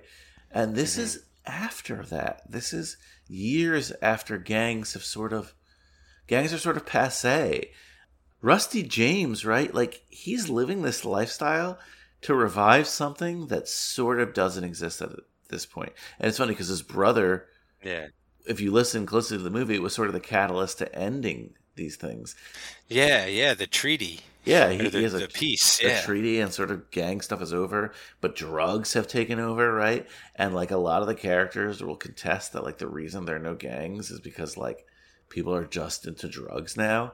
And yeah, like his his ex girlfriend or his current girlfriend Cassandra. Yeah, right. So like that's the distraction more than like let's fight and let's brawl. But you have this guy who, uh, in in Rusty James who sort of wants to be his brother so bad that he wants to revive a life that just doesn't exist anymore. Was and his brother doesn't even mm. think was worth existing at all. Yeah it's funny because his brother like everyone thinks he's the coolest and motorcycle boy's like i just don't think i'm cool. Like that's how it feels right? And i love this this idea of like rusty james trying to sort of bring back the good old days when like they weren't good you know? They were just hard and you know kids got stabbed and killed. Like those weren't good days you know? There's a there's a peace there's a peace between the gangs for a reason right? and who knows maybe that's a reason he left. He's like i'll leave if we if it'll end the wars or whatever like that. So oh man it's kind of like he's forcing it to happen you know what i'm saying? And like he just can't i think the movie is sort of about how like you can't force things to go a certain way. And like the story is a lot like that too. The story is going to go its own way. It's going to start being more about like mental illness. You know, they start talking about mental health a lot. I didn't, I don't remember it going in that direction a lot. And so you, it comes up like, you know, the history of illness in their family, and maybe that's why they're behaving this way and all that kind of stuff. And so, uh, yeah, it's just, it's way more layered and deeper than I had remembered because again, I haven't seen it in about a decade. I think it's actually like you could get more out of it than the outsiders you know? Like there's less but more right? It's there's there's less actors but there's more going on i feel. Yeah the outsiders is like intro to se hinton and this is like uh starship troopers like if you'd like to know more you know? Oh, this se hinton ap yeah no really it is um there are a lot of layers to this story i think it's so fascinating that uh no matter where he goes and what he does, Rusty is told that he's not as good as his brother, right? Oh, you're not as smart as your brother. Even if they were gangs and you were the leader, you wouldn't last long. And he doesn't seem terribly offended by these things all the time. Yeah. Because he just looks up to his brother so much. That's why when I think of the original source material, at times it does make sense that this was like an eighth grader, right? Because mm, these are sort yeah. of like juvenile behaviors to just tell people I'm going to look like that one day. Yeah, no, but but I could understand sort of Rusty James feeling like he doesn't have to try. I think that's what his Mm. character comes across for me is like he's got this weird sense of entitlement of like, hey, my brother's motorcycle boy, I'm gonna be that one day just by way of me being his brother. Like, of course, like it's what I want, so I'm gonna will it to happen. So what do I need to know how to read and write? Like, why do I know, you know? you know multiplication tables and stuff i think patty even says like you are smart like you you know how to do stuff like you're just not word smart you know? Like what does that mean? Like you're not word smart like then you're kind of dumb right? Like it's just it's sugarcoating it like it's a very sort of backhanded compliment. I mean it's just yeah like but again you're right like he doesn't seem to know better himself either and that i think I don't know. I don't I don't necessarily feel like he's too old to be this character because this happens, you know, people just sort of feel like they know enough or don't have to learn more. They're not even going to be around by 30. So what does it matter? All right. Like I knew kids like that in high school and it was the 90s. So like this movie takes place in the 80s. Uh, so I could definitely see this guy existing. Uh, I'm not sure when it takes place. It was supposed to. The novel takes place in the late 60s or Okay. early 70s. That was supposed to be, but It's really it's really sort of like ambiguous. Like it could be any time between like the 50s and the mid 80s, I feel like based on the way towns sort of small towns st- still sort of were and fashion and things like that. I took it as late 60s, but though there weren't any allusions to like Vietnam War or things like that, right? So you're right. It does have this Well, sort yeah, of yeah. timeless, timeless quality. Yeah. You know, as we talk about this, I realize something.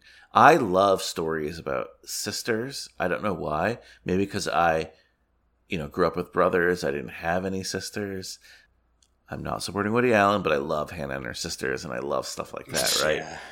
They should remake that with a different director. That would be nice because I, I would They love. should like Taylor Swift it, you know, like re- remake all the Woody Allen movies with new directors. Oh man, that's a great project. But I don't know. I just never thought of myself as someone who's drawn to brother stories. Maybe because I lived it. But then when I think about it, is Okay. there a better brothers director than Francis Ford Coppola? Is not The Godfather about a series of brothers when you think about it? Yeah. Yeah, most definitely. You know, I think also not that we were like those characters, but like me and my brothers, and I have a sister, but like me and my brother specifically, like we are radically different personalities. So like we might as well be Michael Fredo and Sonny, you know, like not that those are our temperaments, but I'm just saying like as far as we are brothers and and kin, like we are that different as well. So uh Francis really like and same with like the outsiders, you see it with with the bickering of like Swayze trying to be you know, I'm the oldest, so like listen to me and like all that kind of like pulling rank and all this kind of stuff. Uh, I think he, I think he directs that stuff.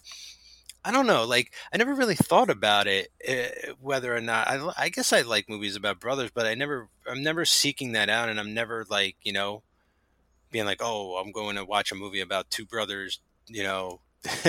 Almost slipped into the Rick and Morty bit. They're two brothers who are brothers and they're fighting together. But but I mean I like movies about siblings just in general, I guess. I don't know. They would be it would be cool if there was like a brother sister crime fighting duo movie of some kind. We should write that.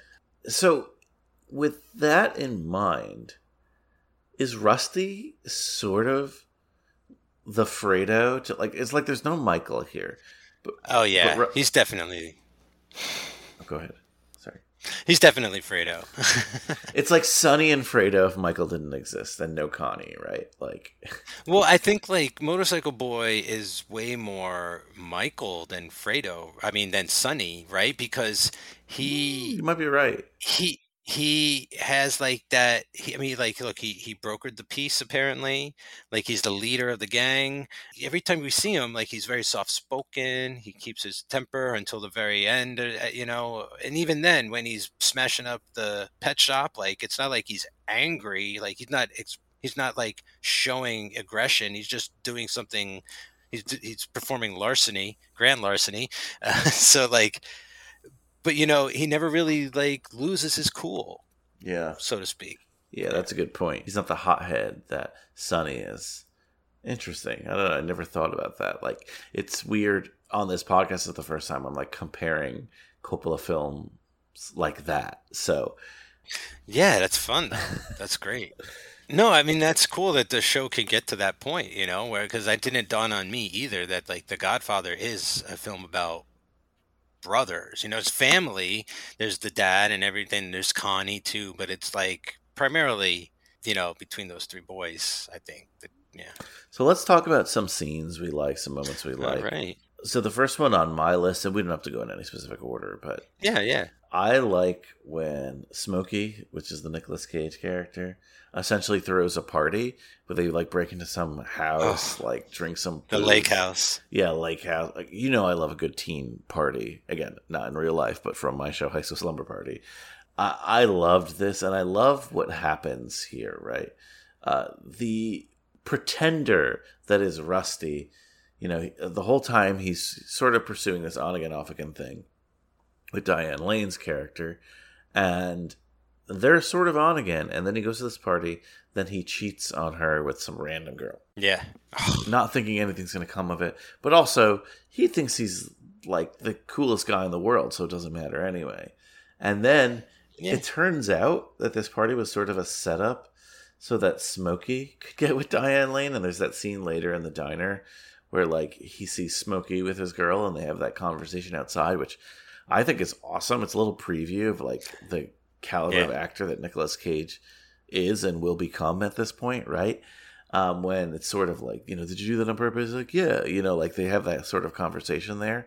This whole element with the girl and that party, I, I really enjoyed. I feel like there's a lot to unpack with the whole Smokey subplot kind of stuff going on because it is kind of like in the background, but that's him too. Like he's he's sneaking in the background, like doing his plan and everything. But you know, so first in that in the, the lake house scene, I think we mentioned when we did this for Cage Club, like at the end of it, when you have like the topless girls and the dudes in bed and stuff, and then one of them pulls off Cage's underwear, and you can Yeah. see his rear. You might be able to see a bit more than that Ooh. but but like the idea that he was planning this like if we were following him the whole movie you know he's probably like how do i do this like how do i get him caught like how do i ca- you know what i'm saying like how do i get him in trouble so that i could get patty away from him and all this stuff the other thing is like i love that moment when he's like step outside and he's like i'm not going to fight you and he's like yeah I don't want to fight. I just want to go outside to talk,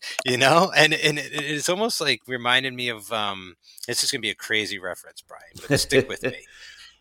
Voyage of the Rock Aliens, Nice. Nature of the Beast. Ooh. Okay? The nature of the beast moment when you realize that like, hey, these guys they're actually not entirely toxic. Like they are going to talk this out.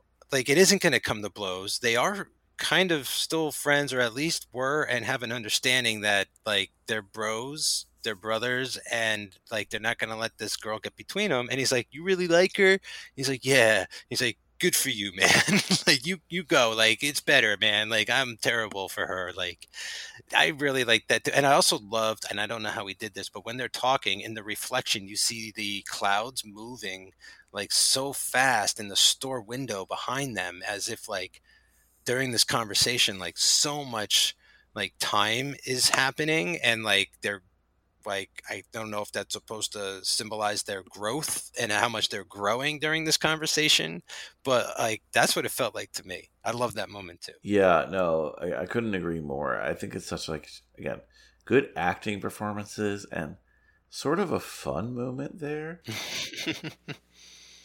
I just love seeing Rusty's sort of again immaturity throughout the film, but it's sort of you're right. It's sort of a mature moment here when he's just like, "Hey, you know what? You're right.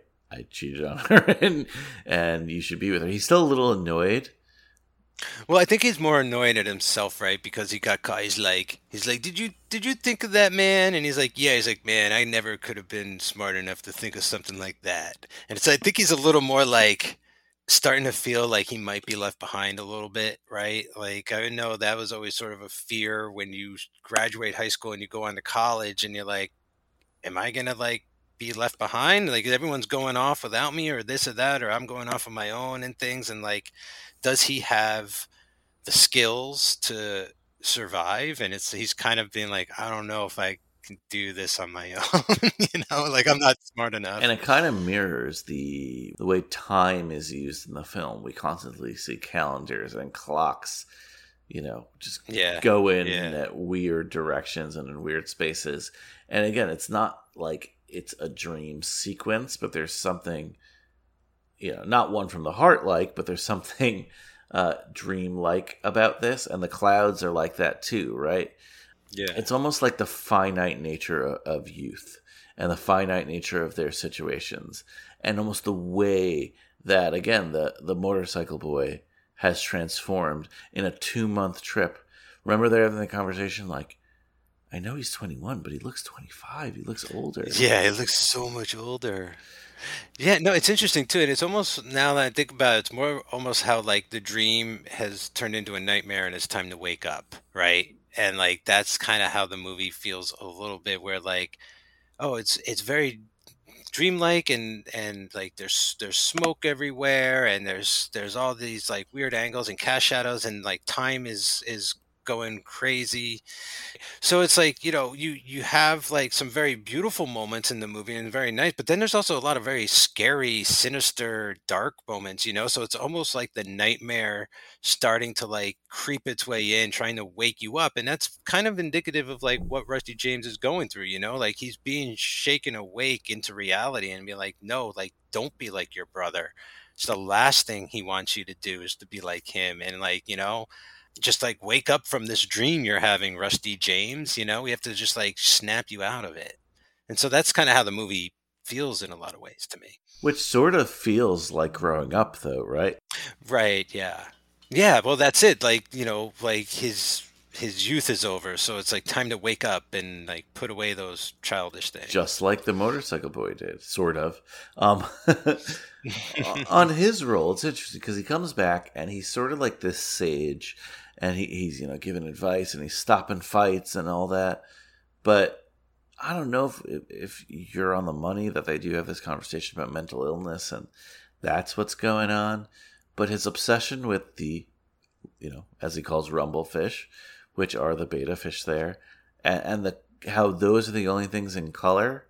Maybe it's too on the nose for some people. I loved it. I love it. Essentially, they say like you know basically the, their biggest enemy is them fighting themselves in the mirror and it's like hint hint what's going on here?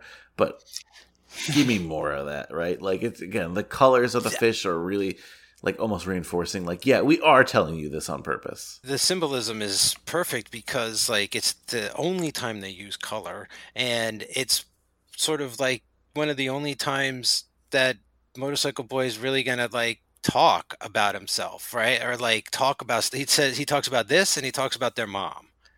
Like that's kind of the only two and he talks about how his mom was sick, you know, or might have been.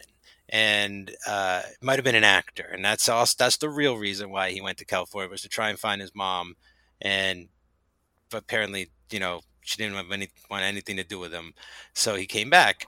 I think it works perfectly because if if Mickey Rourke was walking around this whole movie spouting his mouth off like Rusty James loudly, it would be horrible, a horrible metaphor. But this is a guy who's super quiet, very elusive, like stoic. We don't know very we know very little about him. So to get to this moment to be like this is exactly what I'm about. This is exactly who I am right now in this moment. It's like perfect because that's all we need because you're not getting anything else from that. you know what I'm saying? That's all we're gonna get. So it's like I think that's why it works. It's just all we really get from Motorcycle Boy.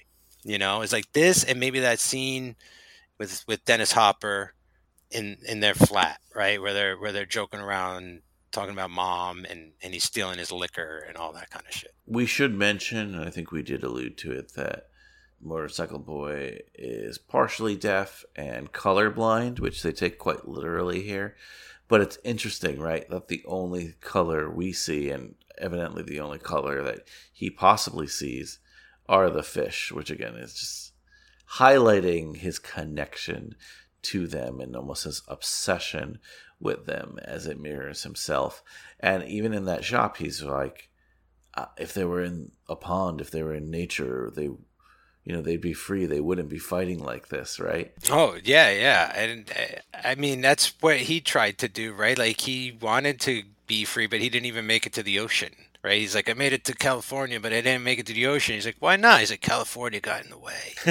it's like, oh man, but like that's the thing is like he tried to fly, but his wings were clipped before he even left the ground. That's how it seems, right? It's just like feels like a guy who is, and we we get this sort of personified by the police officer, his fucking mortal enemy, the yin to his yang, is that like this guy was trouble back in the day. Like he he was probably stabbed a bunch of kids to death, you know, like yeah. got away with it, like was a very bad influence. Is like bad news, you know? So like when the cop is like, you know, you kids think that he's cool, is like, you guys have no idea what you're talking about. That stuff really hits home too, because it's like, well, yeah, I do think Motorcycle Boy is like, he's cool looking at least. Like he looks like a cool dude. Like I'd want to like hang with him, but then it's like, oh, he kind of makes fun of his junkie girlfriend, right? Like he's out all hours drinking and gambling. Like he is a um he's a delinquent. this is like true and through. And then how he ends up freeing all the animals, just you know, you could tell it's like bothering him, and he had to return to the place he didn't want to return. But there's an element of of of sort of what you're saying. He returned to this place because it is the place where he is considered a hero, right? Um, and I think it's a little bit of a defeat for him. Um, so freeing those animals, like it's just symbolic of like his potential freedom that he, I think, that he couldn't unlock there. I, I always kind of felt like he didn't want anyone to see the picture in the magazine because it's kind of like he came back with his tail between mm-hmm. his legs a little mm-hmm. bit too, right? And kind of kind of got a little bit of regret maybe about taking that picture uh, because after he saw it, maybe he doesn't think he looks all that cool. You know, it looks a little ridiculous with his shirt off underneath the leather jacket and his hair up like that, and you know, or maybe just like it's not the it's not the real image anymore. Like he was real until his f- image was captured on photo and put in a magazine and then sold as an item, and now it's like you know he doesn't feel real anymore. I think it's interesting too. It's just looking at Francis's work is that there's a similar scene in the Rain People of the freeing of the animals, right? Like, and how that represents the freedom of that character. Oh yeah, yeah. So, I mean, just probably just coincidence, but definitely something that Francis is drawn to.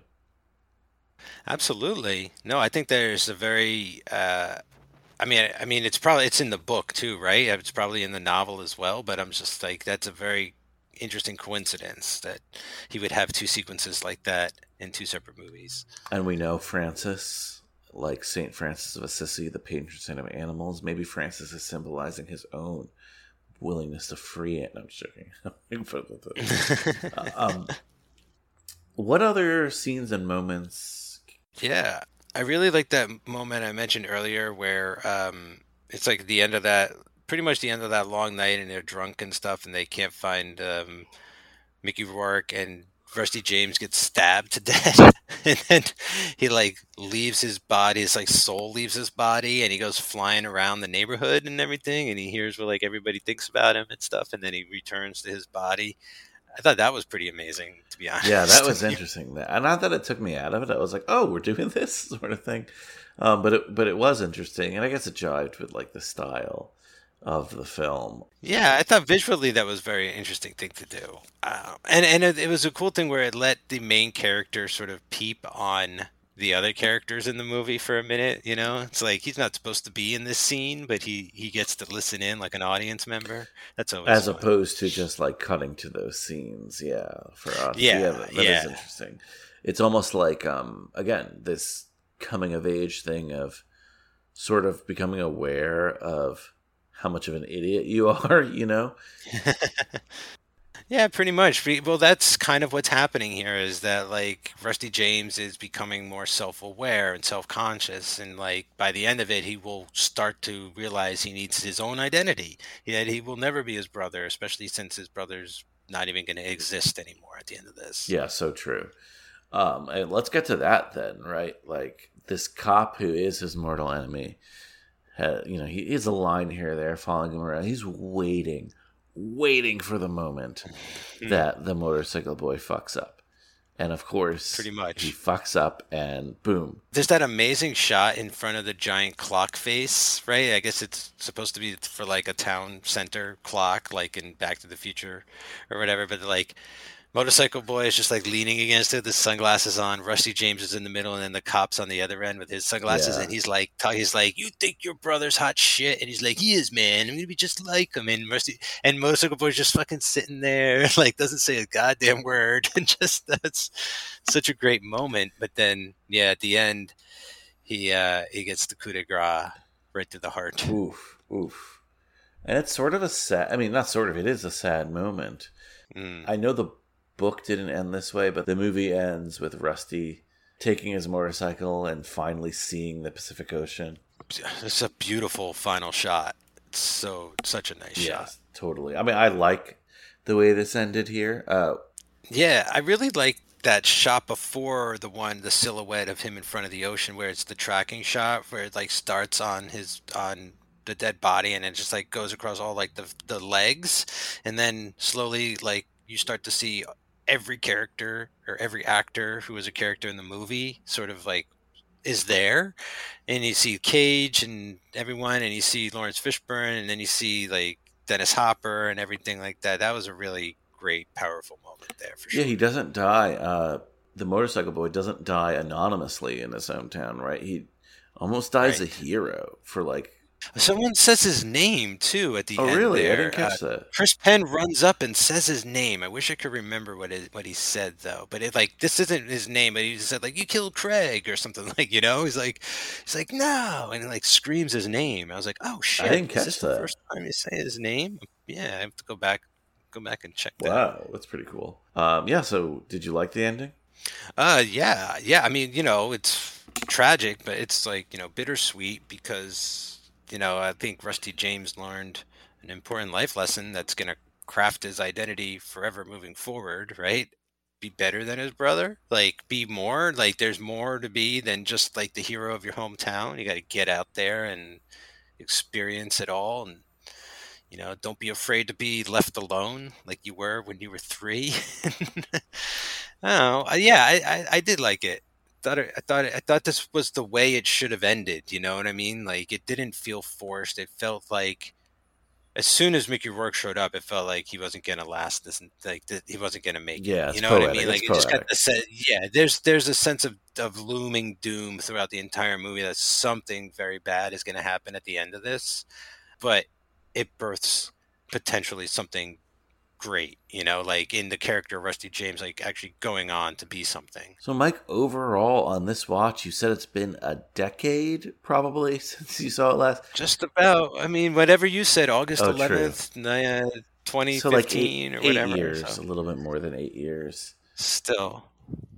What are your thoughts this time? Did you like a little more? Did you like a little less? Did it reaffirm what you originally thought here?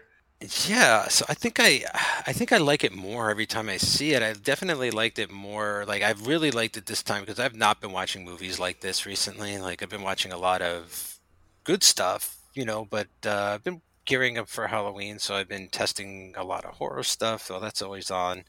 Um, been watching some good stuff for the network, but like I don't know. I just don't. I don't feel like I've been watching enough quote unquote art films or movies considered like that level these days. Like I used to, and had have had like a library filled of like Criterion stuff that I used to just devour. Uh, but it's like sort of been a while since since I sat down and uh, checked out something sort of this uh, insightful or whatever, like uh, something with this much to offer or like you know this much to mine.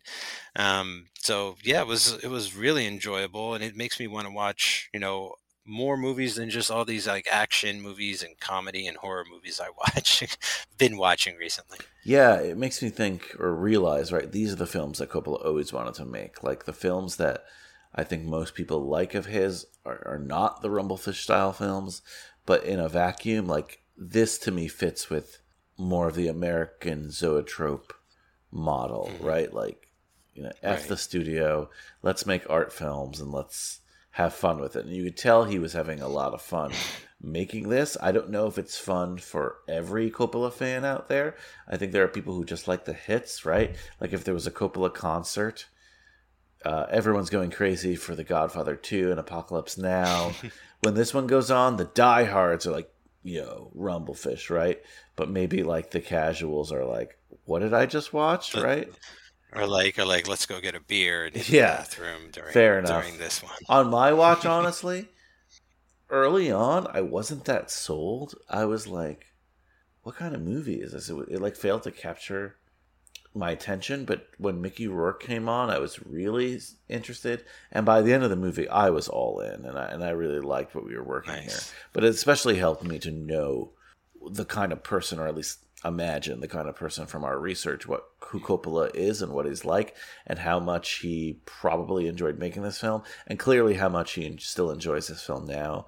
This is truly a film that, like, if you want the essence of Coppola, his vision is more stuff like this than The Godfather, and it makes me makes me really think of what Megalopolis. Not to you know go full circle, but Ooh, yeah. but like, is Megalopolis going to be more of a film like this? The scope seems way more grand than this, but who the f knows? See, I think what it comes down to for me is like why I love why the, this I love this a lot, but why I love One from the Heart so much is they're movies that are super cinematic in the sense that you know you're watching a movie, you know, and I think he thrives in those conditions. If it's like if I don't have to pretend, if I don't have to make people suspend their disbelief that they're not watching a movie, right? If I could just say, "Hey, you're about to watch a movie, and I'm going to do whatever I want here," and like use all of the cinematic form to my disposal, then you're going to get Francis Ford Coppola to like the max. And I feel like that's what we're getting here is like he's cut loose and is like, "I'm making a movie that only could be a movie," you know. like, it's got to be done in this medium. But doesn't that mirror his love of theater and plays? Right, like when you're Yeah. when you're sitting for a play, you're not like, oh, is this real life? You know what I mean? I know you don't do the movies, but Well, like, No, but what's even better about the play is that every time it's different because hmm. they're not going to perform it exactly the same every fucking night. You know, there's going to be subtle variations here and there. Breath between a line even can change the meaning and stuff. So like, it's even better. If that's why I like my whole like takeaway from tonight's episode is I wish he was a playwright and he directed a play. on that note too how about like his father being in orchestras right that had to influence him it's similar right like you could try to play the same way every time but things change a little bit here or there right like Yeah. this is the francis ford coppola stuff that feels live Yeah. That's a good me. It does. It feels like you're watching like a live movie. As weird as that Yeah. sounds. it is very weird but again it was a pleasure watching this one again i think if you're a fan of this podcast you're probably a fan of Rumble Fish at this point maybe not so mainstream but if the thesis or the prompt for us today was why does coppola say this is his favorite film i think we both answered it right like Yeah. it's small, it's intimate, it's arty. You know what I mean?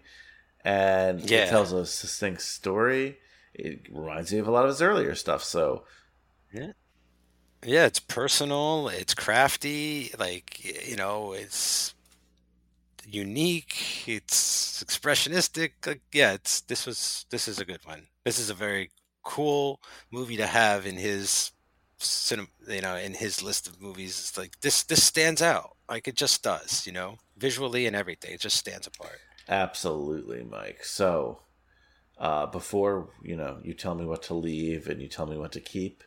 Let's talk about our podcast. Right, I mentioned it a ton today. Oh my god. High School Slumber Party. We're going to be busy on that soon. Uh, well, really, really depending on this baby schedule. Um, not not my future baby schedule, but when this child's born. But we're going to try try our best there. I have another show defunct, but still a show you should check out. That's P.S. I Love Hoffman, Philip Seymour Hoffman podcast. Mike, I'm often a guest on your show, Third Times a Charm. Haven't been for a little bit, but I think I'll be on it again soon. Yeah, so third time's a charm. The somehow it's still coming out the third of every month. And the last three months, uh, I had my Monsters That Made Us co-host Dan Colon on to share the summer while we were taking a little respite from that show, Monsters That Made Us. We're gearing back up to come back on the air in the next, uh, as of this recording, hopefully by the end of October, we'll be back. Street date push is the 31st, Halloween. Let's see, Joey and I just we're still doing a bunch of stuff. We just recorded a new Cage movie podcast, uh, "Sympathy for the Devil," where Cage is in a car for the like he's a passenger in a car for most of the movie with Joel Kinnaman. That was a fun recording. What else? Joey and I are also do Viva Pod Vegas, our Elvis podcast. That's that's a fun one. We just recently did. I think I mentioned on this show we did um, Riley Keough, Elvis's granddaughter. She co-directed her first film called War Pony, which was great. We're looking forward to watching Sofia's Priscilla movie over there, but uh, we just watched another Elvis movie called Tickle Me, which I think everybody should check out. And man, just so much other stuff going on in the network, Brian. Tickle Me. That's an interesting title. it's uh, crazy ass movies. well, once again, this was a pleasure, Mike. We got a lot of fun stuff planned for the rest of the year. Can't wait to get to it. And uh, I guess uh, take us away, Mike. Um, leave the guns, take the cannoli. This is the end, beautiful friend. This is the end, my only friend, the end of our elaborate plans, the end of everything that stands the end. No safety or surprise, the end. I'll never look into your eyes again.